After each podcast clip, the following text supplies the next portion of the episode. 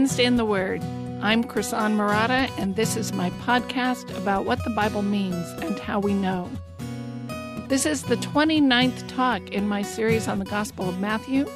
Today we're going to study Matthew chapter 5, verses 38 through 42. The lecture notes for today's talk are on the link below the podcast. The lecture notes contain an outline of the main points and links to everything mentioned in the talk. You can also find those lecture notes by going directly to wednesdayintheword.com slash Matthew 29. While you're on the website, you can find all previous episodes in this series and many other series on wednesdayintheword.com. Thank you so much for listening today. We're continuing in the Sermon on the Mount today. As I outline it, the Sermon on the Mount has four main sections. We're in the second section of the sermon, which is often called the antithesis. It is so called because Jesus quotes the law and then he says, But I say, and makes an oppositional statement or an antithesis. So we've seen this structure. You have heard X, but I say to you Y. Jesus introduced this section by saying, To enter the kingdom of heaven, your righteousness must surpass that of the scribes and the Pharisees. And then he's been giving examples of what he means by that. He's been contrasting the way the Pharisees understand the Old Testament and how they're interpreting it in order to consider themselves blameless. He's been contrasting that understanding with the way his disciples ought to understand the Old Testament. And in each case, Jesus has showed how the Pharisees have trivialized the law. They have missed the deeper intention God had in giving the law. The next example he gives is retaliation. This is Matthew chapter 5 verses 38 through 42. You have heard that it was said, an eye for an eye and a tooth for a tooth. But I say to you, do not resist the one who is evil. But if anyone slaps you on the right cheek, turn to him the other also. And if anyone would sue you and take your tunic, let him have your cloak as well. And if anyone forces you to go one mile, Go with him two miles. Give to the one who begs from you, and do not refuse the one who would borrow from you. As has been true in each unit of this section, Jesus starts by quoting something from the Old Testament, and our first task, as we've done for each example so far, is to go back and look at the Old Testament and figure out what Jesus is referring to. There are three passages that use this phrase, an eye for an eye. The first one is Exodus chapter 21, verses 22 through 25.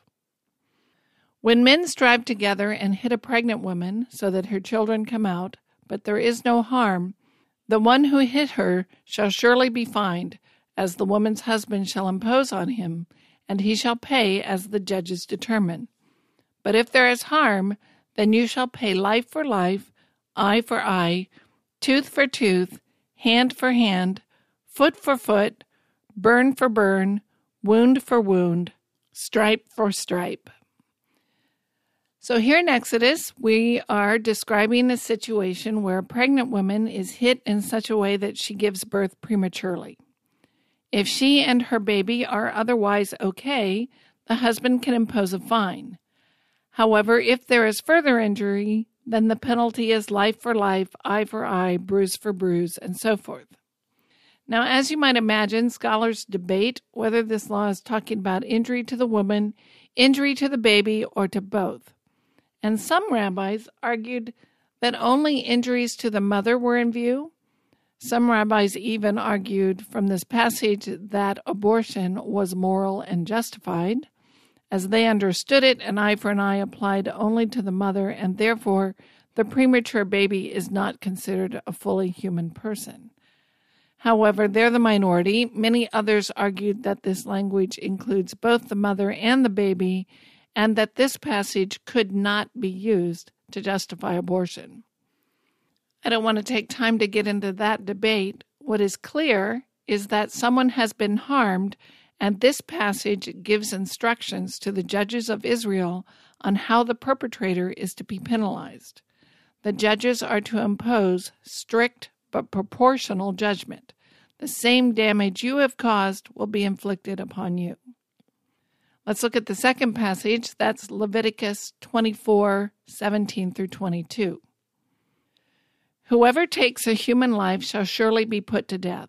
Whoever takes an animal's life shall make it good, life for life.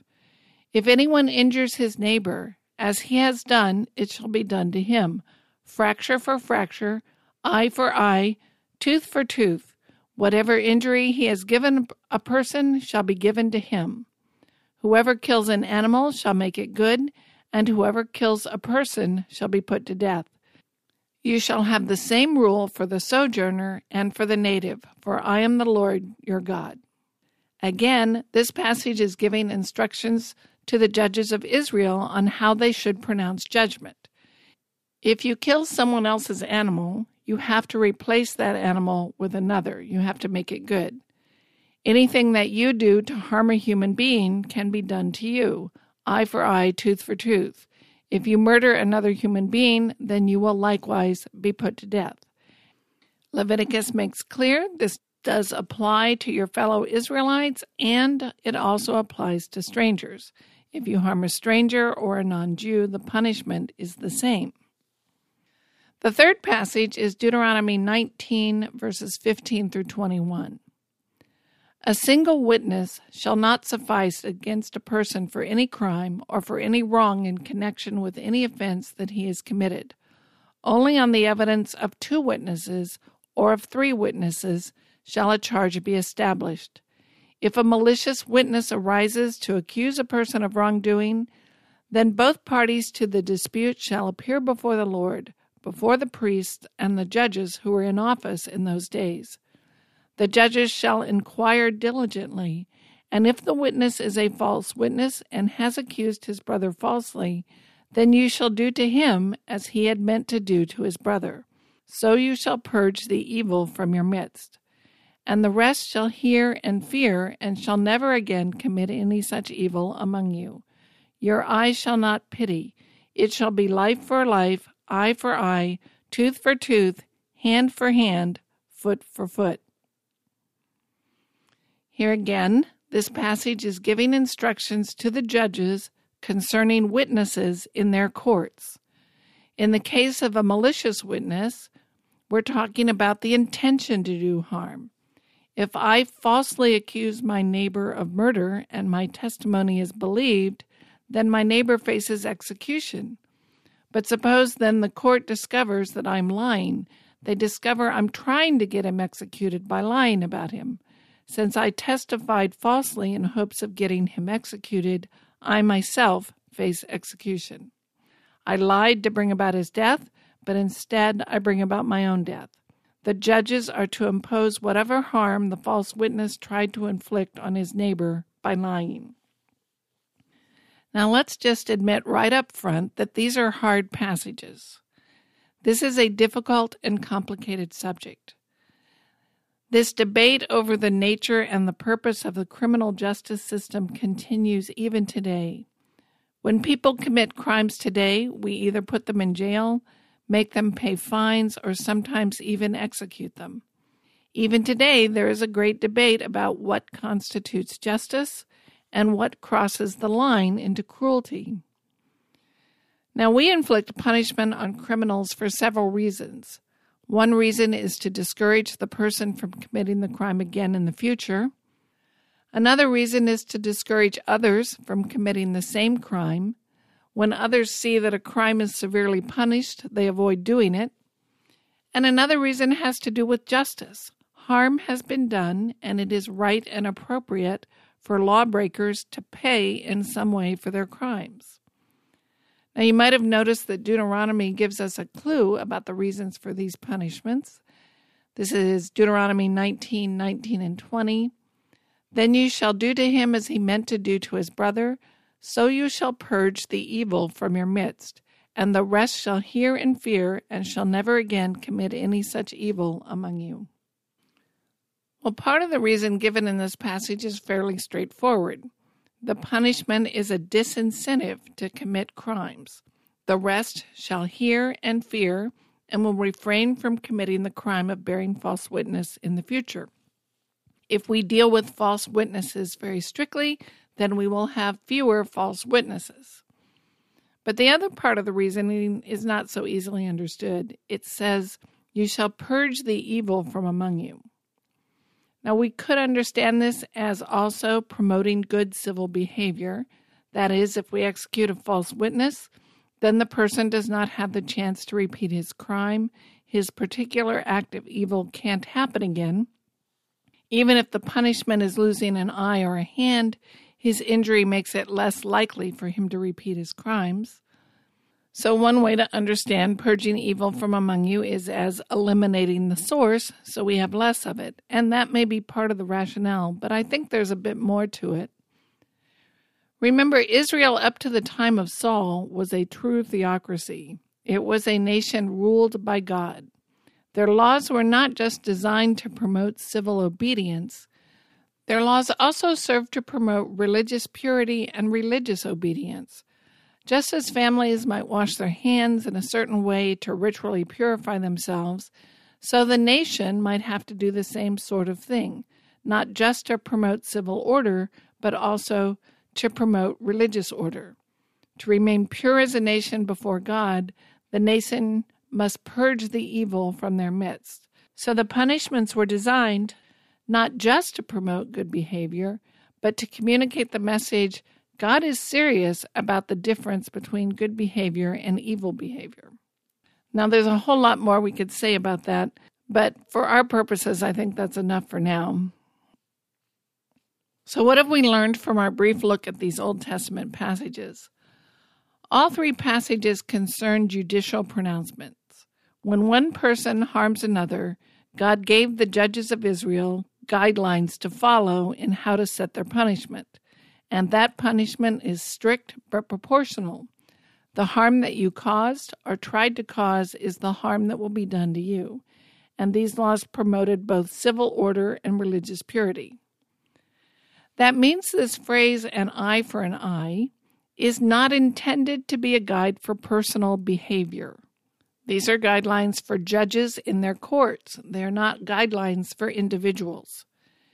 If someone breaks into my home and I'm able to subdue them, I don't have the right to lock the intruder up in my basement. The state has the right to lock them in jail, but I do not have the right to enforce my own version of justice.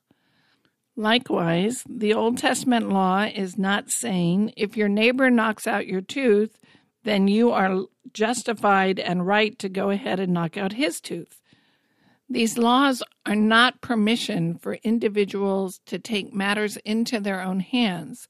These laws were guidelines for the judges of Israel concerning their sentences as they enforce the laws of the society. Well, now I've created a dilemma because in the Sermon on the Mount, Jesus is clearly concerned with personal behavior. In this section, all of his previous examples have concerned personal behavior, and he follows this statement with examples of personal behavior. How should I respond when someone sues me for my shirt?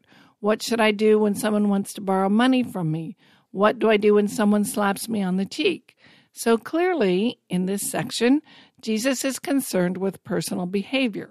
So, what is he doing bringing up Old Testament laws that concern the way judges in the courts pronounce their sentences? Well, remember, as I have been arguing, Jesus is not disagreeing with or correcting the Old Testament law. Rather, he's correcting the way the Pharisees understand and interpret the law. In this case, it seems very unlikely to me that Jesus has switched topics and is now talking about the civil law. I don't think he's launching into a discussion about the way the judges of Israel have been administering their justice. I think he's continuing his critique of the Pharisees. Well, that suggests that the Pharisees were using these laws about an eye for an eye, tooth for a tooth, as justification for their own personal behavior. They justified the way they treat others by appealing to these instructions given to the judges of Israel about an eye for an eye. I don't think Jesus is saying, well, the Pharisees just failed to see the difference between what a judge can do and what a private citizen can do. The Pharisees could read, they can understand that this language comes from instruction given to judges. But I think there's a way they were applying it and understanding it that Jesus is critiquing. Now, many scholars say that by the time of Jesus, Israel had stopped applying these laws about an eye for an eye in their criminal justice system. The evidence we have suggests that they had shifted to monetary fines. The more seriously you damage someone, the more seriously you had to pay. I think Jesus here is saying the Pharisees have misused these instructions that were given to judges to justify their lack of love for their neighbors. Let me see if I can explain with an example. Imagine I run an apple orchard on my property. The laws of my state protect me from theft. It is against the law for you to come on my property and to take my apples from my trees. The law promotes justice by insisting that those who steal my apples pay the penalty for stealing. Now assume that my neighbor has a habit of ducking under my fence and picking a handful of apples from the tree closest to his property. The question is, what am I going to do about that? I could decide to do nothing about it. I might choose to generously let my neighbor pick a few apples now and then. Or I could say, Listen, neighbor, there is a law against theft. I have a right to the apples I grow, and it is wrong for anyone to take them without paying for them at my apple stand. I could demand that the police arrest my neighbor. While the law offers me protection and justice, there may be times when I shouldn't demand that protection and justice. There may be times when mercy, grace, and generosity are more important than justice. I, as an individual, have the freedom to be merciful in a way that the judges in my state do not. If you steal my property, it would be wrong for the law to do nothing about it. The police and the judges are charged with the responsibility of enforcing the laws. The judge does not have the right to say, Well, it's true you robbed him blind and burned down his house, but I forgive you, so I'm not going to impose a penalty. That's not within his responsibility. The judge has a responsibility to uphold the laws and grant justice. Society falls apart when we lose the rule of law. We count on our judges and our law enforcement officers to uphold the laws, enforce them fairly, and establish justice. But there is nothing that requires me as an individual to always seek justice and to exact every penny that is owed me. Nothing stops me from overlooking the theft of a few apples. I'm not required to press charges, and maybe that is what I ought to do. A society cannot be good if it fails to enforce justice, but sometimes, in some cases, individuals cannot be good if they insist on enforcing justice. This is an important fundamental truth that the Pharisees have obscured. The law says punishment should be strict and proportional. This is a way of promoting justice and protecting the innocent. If you hurt me, the law provides a remedy for me to get justice. But the Pharisees are appealing to that same principle. The law prescribes justice, and we can consider ourselves blameless before the law when we insist on justice. We Pharisees may not poke out your eye or knock out your tooth, but we can drag you into court and make sure you cough up every last penny you owe, and we will certainly turn you over to the judge and make sure that he gives you the maximum penalty under the law, and we can call ourselves blameless and righteous for doing so because that's what the law says. Well, I think that is the attitude that Jesus is calling into question. The fact is at times, being righteous demands letting go of justice and showing mercy. At times, it is more important that I forgive and grant mercy than that I fight back and demand justice. Now, the big question we haven't answered is why? Why would we grant mercy instead of justice? What principle is Jesus asking us to live by? How do I know when to seek justice and when to let it go? Well, to answer that, let's start looking at the examples Jesus gives. At first reading, these are rather startling examples. We scratch our heads and say, did, did he really mean that? Is that really what he wants me to do? But let's think them through. Let's start with Matthew 5 38 and 39. You have heard that it was said, an eye for an eye and a tooth for a tooth. But I say to you, do not resist an evil person, but whoever slaps you on your right cheek, turn the other to him also. He starts by saying, Do not resist an evil person. And I take that phrase as an overall comment on all of the examples he's about to give. The kind of evil he's talking about is a situation where someone unjustly harms us. Now remember the context. These comments are addressed to the Pharisees about the way they use and apply the language of the Old Testament, in this case, an eye for an eye and a tooth for a tooth. They are looking at this law about just and proportional punishment in the courts and applying it in a way that Jesus finds wrong. In this context, the evil person is the one who has dealt with you unjustly in some way that the courts could punish. And Jesus says, do not resist such a person. The law gives the injured party a right, a legal right to retribution. I have been harmed, I can ask the law for justice. I am resisting the evil person by seeking the enforcement of the laws. I am resisting the evil person by seeking the end of their unjust behavior through the punishment of the courts. In fact, this word that's translated resist is sometimes used in legal contexts, and it means in those contexts to stand up against someone in court, to oppose them in court, to make them stop what they're doing, is to resist this word. So Jesus is saying something like this When someone treats you unjustly, the natural response is to make them stop and to make them pay. You might do this through personal retaliation or appealing to the courts, but I'm saying don't retaliate.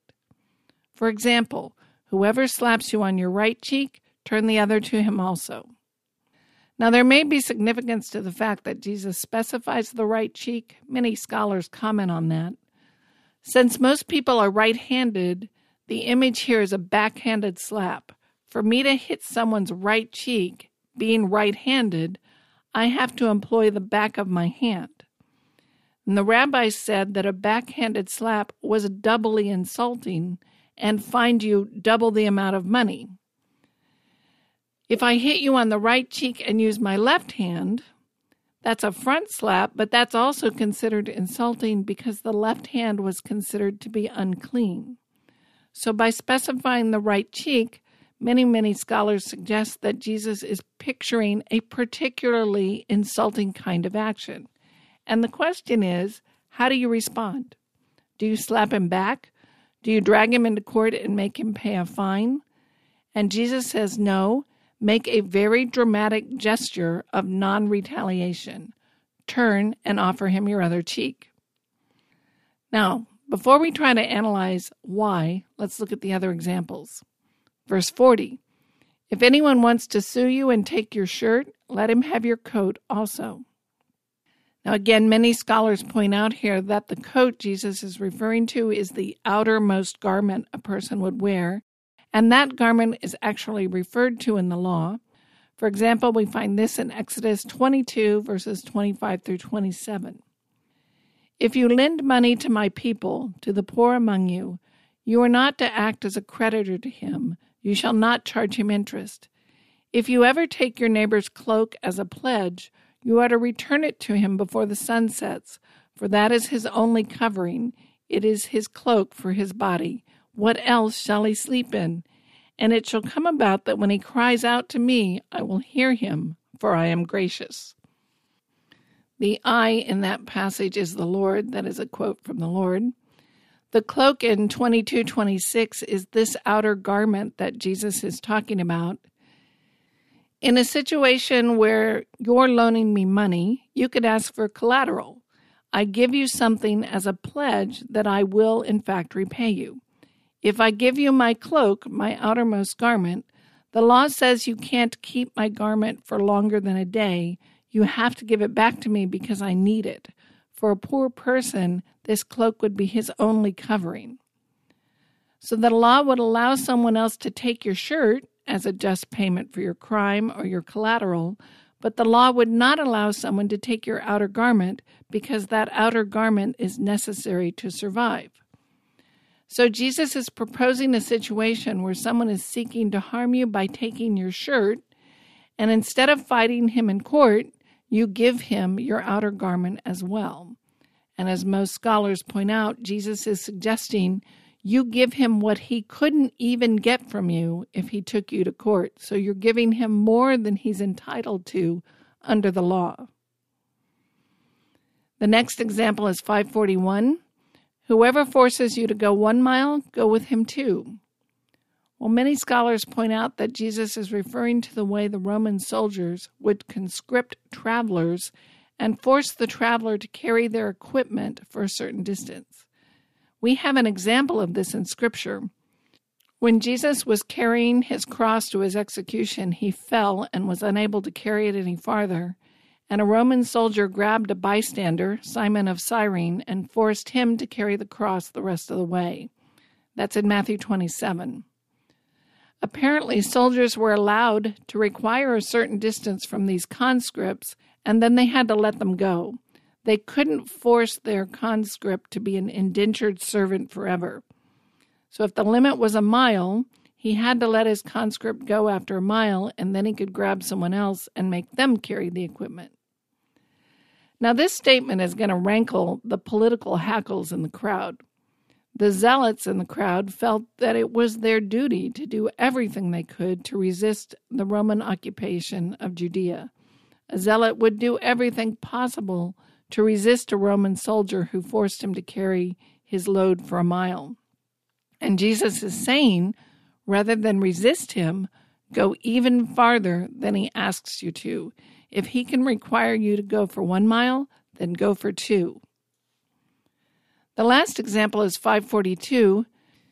Give to him who asks of you, and do not turn away from him who wants to borrow from you. This example seems a little bit different. No one's hitting you, no one's suing you, and no one is forcing you into labor. You're being asked a favor. You're being asked for money. Now, we're still in the context of an eye for an eye, and we're still in the context of someone who is imposing on you or doing you some kind of harm. And I think that implies that this request for money is also an imposition in some way or a hardship for you. Jesus doesn't have to tell us to help our children when they're in trouble financially. Jesus doesn't have to tell us to help out our best friend when our best friend gets in financial trouble. It's more likely that he's speaking to a situation where someone's asking for money and I know something's not right. Perhaps the asker does not have good intentions. Maybe the asker is not being totally honest or something like that. The idea, I think, is that the asker is not entitled to my money. He has no right to it. And on top of that, I don't think I'm going to come out of this deal in good shape. This deal is going to cost me. The parallel in Luke 6:30 reads, "Give to everyone who begs from you, and from one who takes away your goods, do not demand them back." Well, that language suggests this potential of theft or loss. The person has no right to my money and they may end up taking it without repaying it. And yet, we're told not to resist them, but to grant the request. Okay, so those are his examples. Now we have to try to sort all this out. What is Jesus expecting? Each of his examples seems to be more impossible to obey than the previous one. What's wrong with the way the Pharisees are approaching these situations? And what does Jesus want us to do instead? Well, we've looked at this before, but it seems to me to be an important and obvious starting point. Jesus tells us that one of the two greatest commandments is to love your neighbor as yourself. Leviticus 19, 17, and 18. You shall not hate your brother in your heart, but you shall reason frankly with your neighbor, lest you incur sin because of him. You shall not take vengeance or bear a grudge against the sons of your own people but you shall love your neighbor as yourself. I am the Lord. Jesus tells us that the two greatest commandments in the Old Testament are love God and love your neighbor. And I think those two commandments underlie and inform all the rest of the law. Yes, there are civil instructions to judges on how to pronounce justice in their courts, which includes this language of an eye for an eye. In those cases, there is a principle of civil justice at work. Innocent people need to be protected. Criminal harms should be punished proportionate to the crime. But when we try to apply those laws to our individual lives, the overarching principle we must deal with is not an eye for an eye, it's Leviticus. It's love your neighbor as yourself. Sometimes my neighbor is going to do me wrong. According to Leviticus 19, I am not to seek vengeance. I'm not to bear a grudge or hate my neighbor. Instead, I am to treat my neighbor as I myself would want to be treated. I'm not really allowed to say, as the Pharisees do, look, the law allows for retribution and retaliation. Therefore, I can call for retribution down to the last penny and still consider myself blameless because that's what the law allows. Why are the Pharisees wrong? Because the law calls me to seek the good of my neighbor even when he has done me wrong. I would argue that Leviticus 19:18 is the key to understanding Jesus' point about an eye for an eye. In fact, I'd say it's the key to understanding most of what Jesus is saying here in this entire second section of the Sermon on the Mount. We are not trying to figure out, as the Pharisees do, how to squeeze everything we are due out of the law. We are not to try to analyze the law and figure out how much we can get away with. We are first and foremost to apply the principle treat my neighbor as I would want to be treated. Next, remember this follows the Beatitudes. Shortly before saying this about an eye for an eye, Jesus said in 5 9, Blessed are the peacemakers, for they shall be called sons of God. As we talked about in the podcast on Matthew 5 9, being a peacemaker is being someone who stops the cycle of aggression. Being a peacemaker is being someone who absorbs the blow. When someone does you wrong, you don't respond back in kind. You don't match insult for insult or anger for anger or hurt for hurt. Instead, you seek peace and reconciliation. That's a key part of what it means to be a peacemaker. Now, these examples Jesus gives here in this section are striking examples of being a peacemaker. In each case, Jesus gives a striking example of refusing to escalate the conflict. Turn the other cheek. Give him your cloak as well. Walk two miles instead of one. Tom gives Jerry a backhanded slap. Jerry has options. If all Jerry is concerned about is justice, Jerry could resist. Jerry could hit him back. Jerry could take him to court. Jerry could refuse to speak to him ever again. Instead, Jerry gives a dramatic gesture of reconciliation and refusing to respond in kind by turning the other cheek. It's a very visual way of saying, I am not going to retaliate in kind. Or Tom wrongfully sues Jerry for his shirt. Jerry could fight him for it in court and they could become adversaries for life. Instead, Jerry gives Tom his shirt and also offers him his cloak, something the law would never have required of him. Again, it's a dramatic gesture of not responding with anger or in kind, but giving more than required. Or Tom could be a Roman soldier who forcibly grabs Jerry, a Jewish zealot, and conscripts him to carry his equipment for a mile. But instead of escalating the conflict, Jerry stops it by not only walking the mile, but walking a second mile as well. The first mile, Tom could think, well, Jerry's just doing that because I made him do it. But the second mile, Jerry is communicating something else. He's communicating the message I am doing this for your benefit. Again, it's a dramatic gesture of peacemaking. Or Tom could be a con man who hits Jerry up for money and is unlikely to ever pay it back. This creates an antagonism between the two. Jerry could justifiably refuse to participate. Instead, Jerry dissolves the antagonism by giving him more than he deserves. So, in each case, Jesus proposes a dramatic reversal. In the normal course of things, we want justice for ourselves. But Jesus is proposing that we think about the other person involved, even when we're the ones who have been wronged. we seek his good and strive to promote peace between us through these dramatic gestures of goodwill. Rather than using the standard, how far can I go in exacting justice? Exactly how many teeth can we knock out here? We are to ask, Am I seeking the good of my neighbor? Am I seeking to promote reconciliation and peace between us?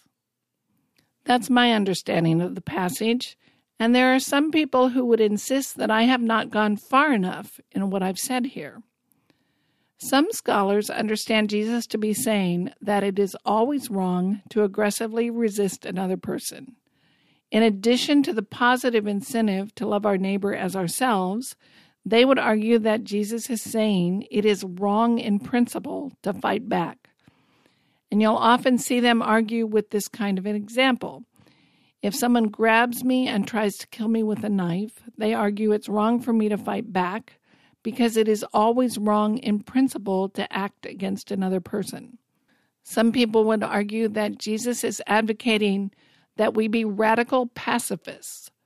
No matter what the other person does, it's wrong to resist, especially if it involves violence of any kind. Well, this interpretation depends on understanding the language of Jesus in a much more literal way. The people who advocate for this understanding see Jesus as laying down rules that must be followed in all circumstances. So, any and all situations in which someone strikes you, you must turn the other cheek. That phrase, turn the other cheek, is understood as you must let them continue to hit you as long as they wish. You must not resist in any way. It would be morally wrong for you to strike back. Now, I hope I'm being clear that I do not think that this is what Jesus is saying. I'm bringing it up for Bible study methodology. When people learn that I have a Bible study podcast, I'm often asked, Well, you don't interpret the Bible literally, do you? This is usually asked with this particularly incredulous tone, a certain look, and a raised eyebrow, suggesting that no self respecting adult would ever do such a thing. And my answer is, Of course I do. Interpreting the Bible literally means interpreting the Bible according to the way it was written. When it's written in the form of a narrative, I interpret it according to the rules of a narrative. When it's written in the form of poetry, I interpret it according to the rules of poetry, and so forth. When Jesus makes a comparison, uh, states a hyperbole, uses a metaphor, I interpret it in light of that genre. We may reject what Scripture says, but we have no right to twist it into saying something the authors never meant to say. So, looking at the words of Jesus here, we have to ask what did he mean to say? Did he mean to be taken exactingly literally? Was he trying to give rules of behavior? Was he speaking in metaphor? Was he giving an analogy? Was he speaking in hyperbole? Does the context suggest that he's laying down rules of behavior? Well, part of the reason I reject this interpretation of radical passivity, I've already talked about. I see Jesus as appealing to the underlying principle of the Old Testament that I should seek to promote the good of my neighbor, and appealing to that underlying principle he has already spoken of in this sermon that I should seek to promote peace and reconciliation with my neighbor. I don't think he's giving us rules to live by. I don't think he's saying submit to any violence anyone wants to inflict upon you. Instead, he's telling us that when we decide how to treat other people, we have to think about more than getting justice. We have to consider our neighbor's good when we decide how to respond. That means using wisdom and discernment when deciding how I'm going to respond. Another reason I reject this idea that Jesus is teaching radical passivity is the nature of the way Jesus teaches. And I've argued this before in earlier podcasts. I think Jesus frequently uses very strong black and white statements to make his point. He speaks in hyperbole. We've seen him do this in this sermon. If your eye causes you to stumble, cut it out. If your hand causes you to stumble, cut it off. No one understands those statements as literal rules. Everyone recognizes that this is a rhetorical device to make a point. Well, I think we have those same kind of statements here. When Jesus makes these strong statements, he expects us to understand them in light of the full teaching of Scripture. Turn the other cheek is not a rule. Turn the other cheek is a purposely thought provoking example of what it might look like to seek my neighbor's good. Does turning the other cheek always promote my neighbor's good? No. You don't have to think very long to come up with situations where turning the other cheek would be the wrong thing to do. If someone grabs me and tries to kill me with a knife, letting him kill me is not a loving thing to do. I am not a peacemaker if I let a serial killer kill as many people as he wants. Now, obviously, those are extreme examples, but I hope they make my point about how to understand Scripture. If Jesus is making a rule about how to respond to violence, then I might let my attacker kill me. But if Jesus is giving an example of what loving my neighbor might look like in a specific situation, then I need to use my discernment about how to respond in any given situation. All right, well, let's try to put all this together. The Pharisees defend and justify their behavior by appealing to the law. In this case, they appeal to the law that says an eye for an eye, a tooth for a tooth. And they rightly recognize there is a principle of justice in the law.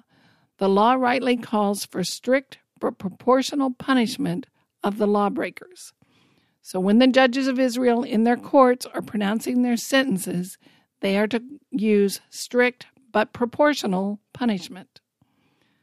The Pharisees conclude from this law that retaliation is legal and blameless. They can legally pursue retribution and claim to be blameless under the law. They can be proportionally vindictive in the name of seeking retribution and still consider themselves blameless. But the Pharisees have forgotten the overriding principle of the law. We are to love our neighbors as ourselves. We are not to seek vengeance. We are not to hold grudges. Even when our neighbors do us wrong, we are still to seek what is good for them. Jesus gives striking examples of ways we can seek the good of those who wrong us. In these examples, we stop the cycle of aggression. We boldly, dramatically demonstrate our willingness to seek peace and reconciliation with those who wrong us, when that is an appropriate and good thing to do. That's the kind of righteousness the law promotes, and it surpasses what the Pharisees have required. So, how then should we respond? We seek to love our neighbors, promoting peace and seeking reconciliation. We see this as the path we should follow, and we confess when we fail to live this way. It gives us both a goal to pursue and a standard by which we can evaluate ourselves and our relationship to God. The Pharisees have set an absurdly low standard for righteousness, but the high call of God is that we're to love sacrificially. This call to love our neighbors as ourselves is a high and difficult call. In this fallen world, it is always costly to love, but nonetheless, that's our call. Can we do it perfectly? Can we do it consistently? No, we can't. We need the grace of God, the blood of Christ, and the life changing work of the Holy Spirit. Still, this is a truth we must wrestle with. We must embrace it as true and right. We must seek to follow it and then confess our failures to God, asking for His mercy and forgiveness. The law, the Gospels, and the teaching of Jesus confront us very clearly with two things. First, this is the direction God is going. If we want to follow Him, this is the direction we must go. We must strive to love God with all our hearts, and we must strive to love our neighbors as ourselves. And second, it shows us very clearly how far short we fall of those goals and how much we need the mercy of God. Thank you for listening to Wednesday in the Word, the podcast that explains not only what a passage means, but also shows you how to figure it out.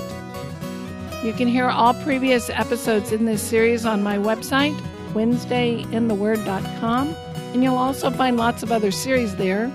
There is no charge, no spam, and no ads. It's all free to help you improve your study skills and understanding of Scripture. If you've been blessed by this podcast, please subscribe to the podcast. Leave a positive rating or review wherever you listen. It really does help people find the program. And more importantly, tell a friend what you learned and where you learned it. Thank you to Reggie Coates for the use of his beautiful song, Tenacious, as our theme song. You can find more of Reggie's music at heartfeltmusic.org. Thank you for joining me today. I'm Chrisan Murata, and I'll see you next week at Wednesday in the Word.